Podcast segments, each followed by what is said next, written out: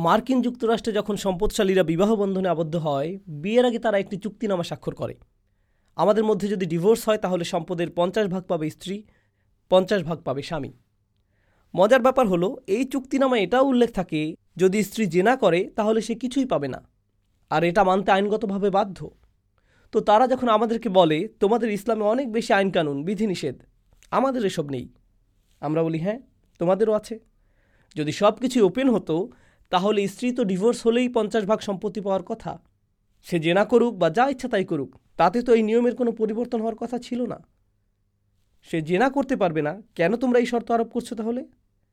তার মানে এমনকি তারাও বিশ্বাস করে জেনা ব্যবচার করা মন্দ কাজ। তারা আমাদেরকে বলে, আমরা ক্রমাগত নিজেদের পরিবর্তন করে চলছি, আর তোমরা সেই সপ্তম শতকে আটকে আছো। আমি বলি, আমরা গর্বের সাথে সপ্তম শতকে আটকে আছি, এবং এটা নিয়ে আমরা যার পরনাই গর্বিত। আল্লাহ যেমন সুরা কাহাফের প্রথম আয়াতে বলেছেন, সকল প্রশংসা আল্লাহর জন্য যিনি তার বান্দার প্রতি কিতাব নাজিল করেছেন, আর তাতে কোনো বক্রতার অবকাশ রাখেননি। এই কিতাবের নিয়মকানুন কখনও নতি স্বীকার করবে না, কখনো বেঁকে যাবে না। আল্লাহ তার কিতাবে কোনো বিচ্যুতি রাখেননি। এখন রিওয়াজ বা বিচ্যুতির মানে কি? বিচ্যুতি মানে কোনো জিনিস সোজা চলছিল, এরপর ধীরে ধীরে বেঁকে যেতে শুরু করল। আর একবার যখন বেঁকে যেতে শুরু করে, এরপর ক্রমান্বয়ে শুধু বক্র হতেই থাকে। এক শতাংশ বেঁকে যদি বিশ মিটার উপরে উঠে যান, তখন এটা আর এক শতাংশ থাকে না। এটা তখন বিশ শতাংশ বেঁকে যায়। এভাবে আমাদের সমাজে কি হয়? সমাজের এমন কিছু নিয়মকানুন থাকে যা ভঙ্গ করা একেবারেই অগ্রহণযোগ্য। দুই বছর পার হয়ে গেলে, না, এই নিয়ম ভাঙা এতটা খারাপ কিছু না। তিন বছর পর এতে কোনো সমস্যা নেই। চার বছর পর এই নিয়ম ভাঙাই এখন আইনের অংশ। আইন করা হয়েছে যে এই নিয়ম আর মানা যাবে না, ভাঙতে হবে। ভালো খারাপের মানদণ্ড সময়ের সাথে সাথে পরিবর্তিত হচ্ছে। বিশ, ত্রিশ বছর পূর্বে যদি আজকের আমেরিকার নৈতিক অবস্থার কথা জিজ্ঞেস করতেন যে আমেরিকানরা কি কখনো অমুক অমুক জিনিসকে বৈধ করে নিবে, তারা তখন জবাব দিত, কখনো না। এমনটা কোনো দিন ঘটবে না। কিন্তু এখন এটি সম্পূর্ণ ভিন্ন একটি দুনিয়া। ত্রিশ বছর আগের মানুষেরা এই দুনিয়া চিনবে না। আমরা এমনকি একশো বছর আগে নিয়েও কথা বলছি না। আমরা কথা বলছি ত্রিশ বছর আগে নিয়ে। তাহলে মানদণ্ড পরিবর্তিত হচ্ছে।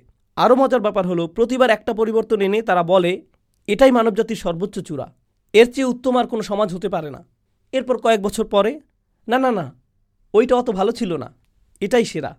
তারা শুধু এটা নিজেদের জন্য করে না, তারা বলে, আমাদের যে সবচেয়ে সেরা নৈতিক মানদণ্ড আছে, সেরা দর্শন আছে, সেরা জাস্টিস আছে তাই নয়, সমগ্র দুনিয়াকে এটা গ্রহণ করে নিতে হবে।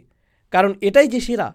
এরপর যখন তারা এতে পরিবর্তন নিয়ে আসে তখন আবার সমগ্র দুনিয়াকেও তাদের সাথে পরিবর্তিত হতে বলে। এরপর আবার পরিবর্তন আনে, সবাইকে বলে আবার তাদের সাথে পরিবর্তিত হতে।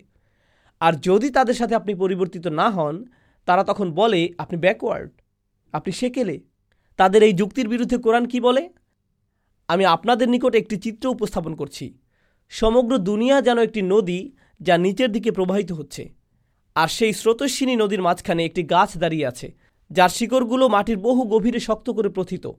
পাথর গড়িয়ে যাচ্ছে, মাছগুলো এগিয়ে যাচ্ছে, সবাই স্রোতের তালে হারিয়ে যাচ্ছে, কিন্তু গাছটি মাথা উঁচু করে দাঁড়িয়ে আছে। আজকের দুনিয়া একজন ইমানদারের অবস্থা, গাছটি আঁকড়ে ধরে থাকা ব্যক্তির ন্যায়। কারণ আপনি আল্লাহর এই কিতাব ধারণ করে আছেন। আসদুহা সাহাবিতুন অফার সামাই, যার মূল সুদৃঢ়ভাবে স্থাপিত আর শাখা প্রশাখা আকাশপানে বিস্তৃত। যতক্ষণ পর্যন্ত আপনি গাছটি শক্ত করে ধরে থাকবেন, ততক্ষণ পর্যন্ত আপনি টিকে থাকবেন, চাপ অনুভব করবেন কিন্তু হারিয়ে যাবেন না। যখনই একটুখানি ছেড়ে দিবেন, যখনই একটুখানি ছেড়ে দিবেন, কি হবে তখন? অন্য সবার মতো বানের তোরে হারিয়ে যাবেন। আজ একটুখানি দূরে, কাল আরেকটু দূরে, এরপর আরেকটু। এটা আপনাকে শুধু নিচের দিকেই নিয়ে যেতে থাকবে। এই উম্মার সদস্য হওয়ার মানেই হলো, আমরা স্রোতের এই চাপ অনুভব করব।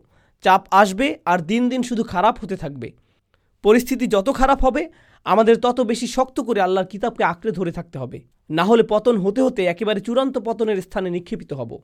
আল্লাহ কোরআনের অন্যত্র যেমন বলেছেন, ফখলাফা মিম বাদিহিম খলফা আদাউ সলাতা অত্তাবাউ শাহাওয়াতি ফাসাউফা ইয়ালকাউনা গইয়া। অতপর তাদের পরে এলো অপদার্থ পরবর্তীরা। তারা নামাজ হারালো, আর লালসার বশবর্তী হলো। তারা অচিরেই ধ্বংসের সম্মুখীন হবে। প্রথম পতন কোনটি ছিল?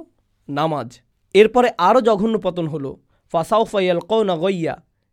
গইয়া এর আক্ষরিক অর্থ হল বিচ্যুতি, নৈতিক অধপতন, অর্থাৎ তাদের মূল্যবোধের ক্রমান্বয়ে অধপতন ঘটবে।